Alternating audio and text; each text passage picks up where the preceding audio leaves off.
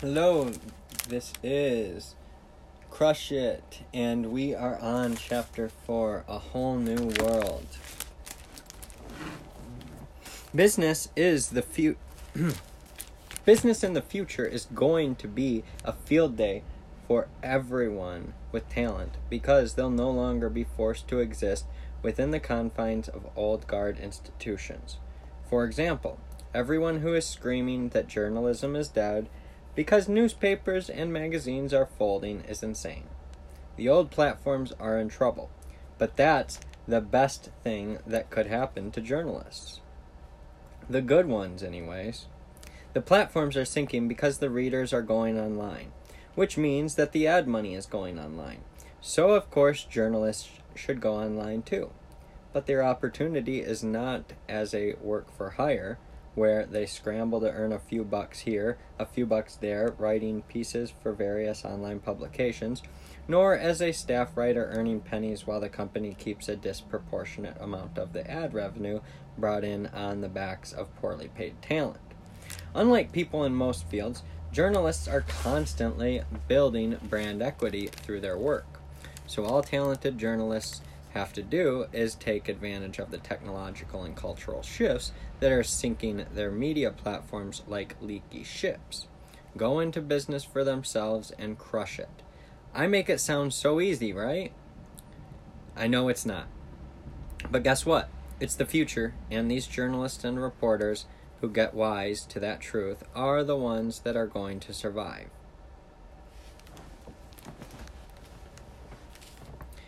Now, some reporters and journalists are probably not business savvy enough to launch a new business on their own, though those who possess that rare combination of fiery entrepreneurial spirit and reporting chops could team up and form a killer online news service without any biz dev partnership at all.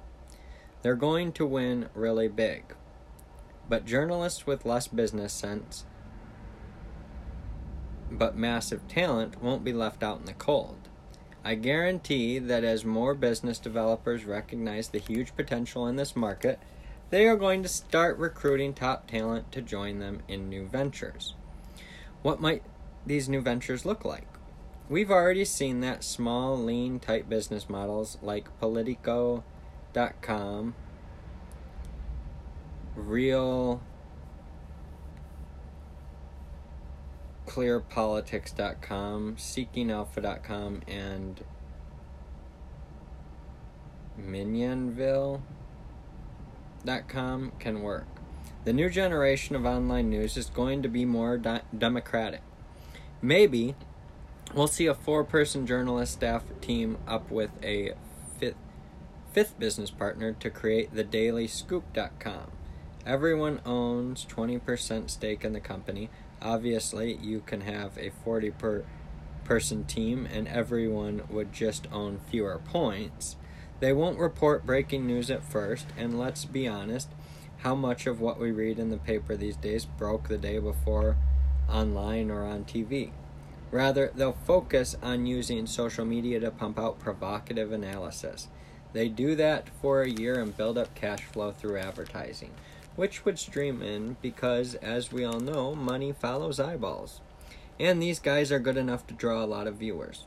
With enough revenue in place, they would eventually be able to hire more great journalists and launch investigative reporting.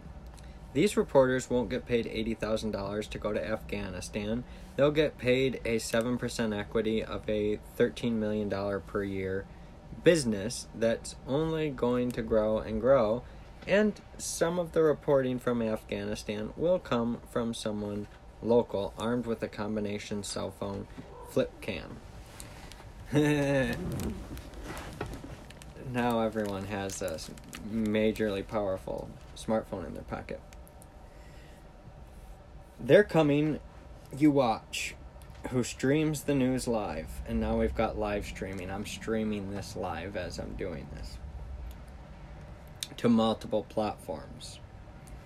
There are lots of other ways these new businesses could play out. What's to stop the ten most popular journalists at the Wall Street Journal from banding together in conjunction with a business partner to create their own all- online all-star team? Or maybe they could launch an online newspaper in which every time an article gets clicked through, the journalist who wrote it gets two bucks. Sure, there will be writers who try to game the system with ethical questions, and ethical questions will inevitably come up, but anyone who goes down the path is going to get exposed, guaranteed. There have always been people in every industry with hidden agendas, but now there is no place for them to hide. News is also going to get more local, and we're going to see news paparazzi. There will be a personal brand called The News Maverick, a newer version of Geraldo Rivera, who becomes known for jumping fences with his cell phone flip cam and breaking major stories.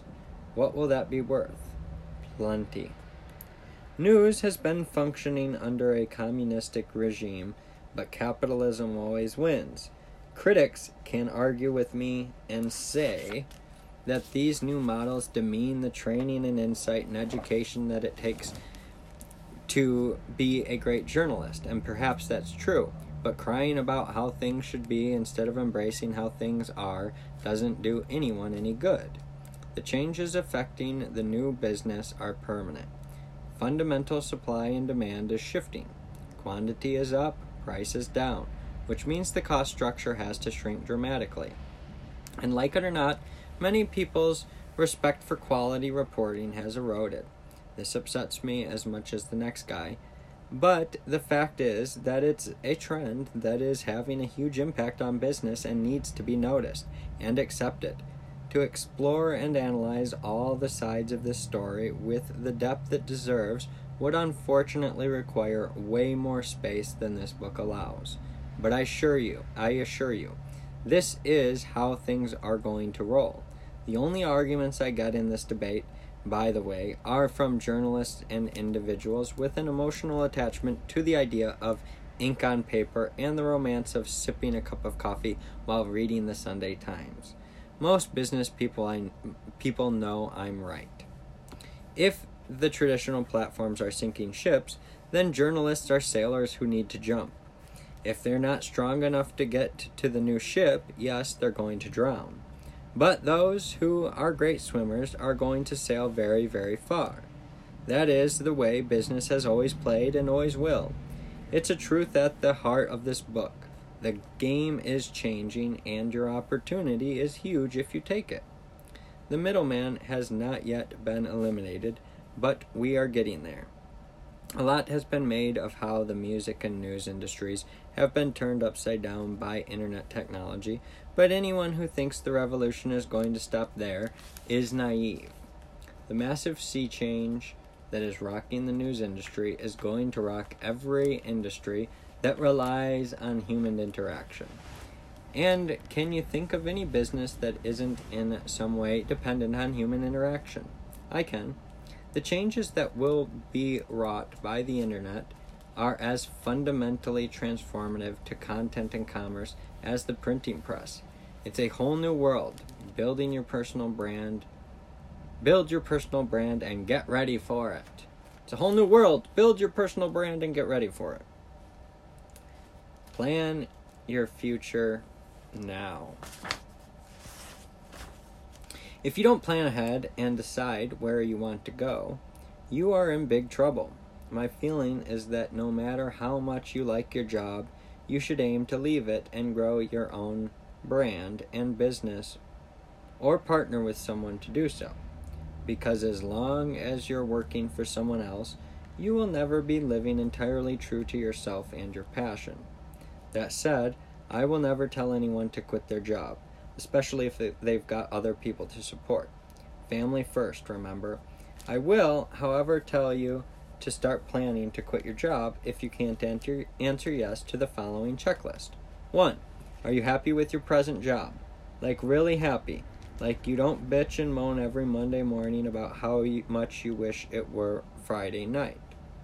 Two, do you work for a company that allows you to have a public persona, either about your field or your true passion, which when I'm through, I'll have convinced you should be one and the same, but I'll cut you some slack for now. In other words, are you allowed to have a blog, a Twitter account, or otherwise brand yourself in the public eye with an identity that is separate from that of the corporation. Some industries, like finance and law, will not allow this. If your passion is finance or law, do you love your field enough to make that sacrifice? Do you think you'll love it as much in ten or twenty years and not regret missing out on all the opportunities inherent in social media? Three, if you are not allowed to develop a public persona at work, are you allowed to do so during your personal time?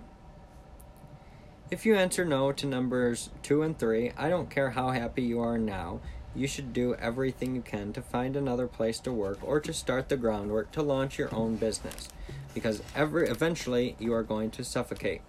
Any company that clamps down on its best talent and doesn't allow them to talk to the public is holding that talent back from where the business world is going, and you don't want to be left behind. Without the freedom to develop a personal brand, you will find yourself at a strong disadvantage to the competition that will have been pumping out that content and making a name for themselves. If you're not happy in your job, but you can still build brand equity at home, at work, or at home by blogging or creating podcasts about what you love, I still want you to plan to leave and launch your own business, because life is way too short to spend it working in a job you don't love. I'm not worried about you, though, as I am someone who's happy but not allowed to talk to the public. Because as long as you are creating content and building your brand, you're building future opportunity. But if you're not happy at work and faceless and have been forbidden to talk about your passion to the world, get the hell out of there as soon as you can. You've got no chance otherwise of creating a personal brand, and without one, you're professionally dead in the water. Look, financial security is important. But if you love sneakers and you know more about them and are more passionate about them than anything else on earth, you can make money talking about them. I believe that with every ounce of my soul. Recently, Tara Swigger announced she was quitting her day job to devote herself entirely to Blonde Chicken Boutique dot com, where she is building a passionate community of fiber growers and artisans. She sells hand-dyed organic yarn and blogs about knitting, dyeing, and other domestic arts. She's clearly crushing it. Why can't you? So I'm going to check this out. Blonde Chicken Boutique dot com.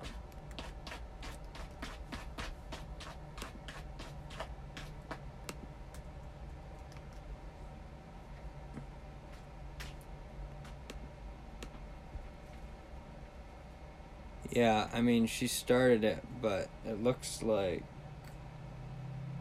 she hasn't been active for quite some time.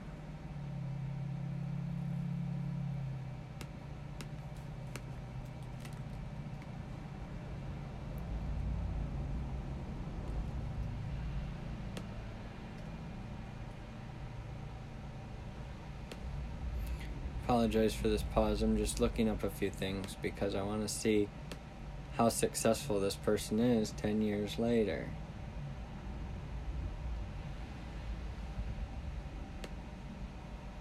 And it doesn't look like the website's active.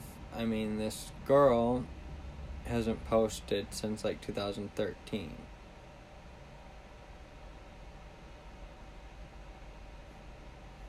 So who knows what happened to this young woman. I ha- I didn't look up her Twitter or anything like that.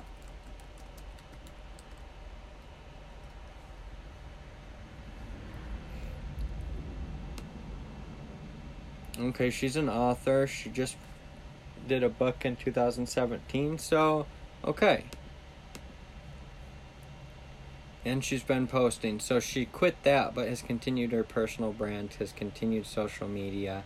It looks like that's what she's doing. Very interesting. Um, she's got seventeen hundred subscribers. Her most recent view was her most recent video was eight hours ago. It's got thirty-five views. She's continued to do it, and she's making content. I mean, she's got a lot of content here. Interesting. New videos every Wednesday. So that was this chapter. Next chapter is five. Create great content. Thanks for listening.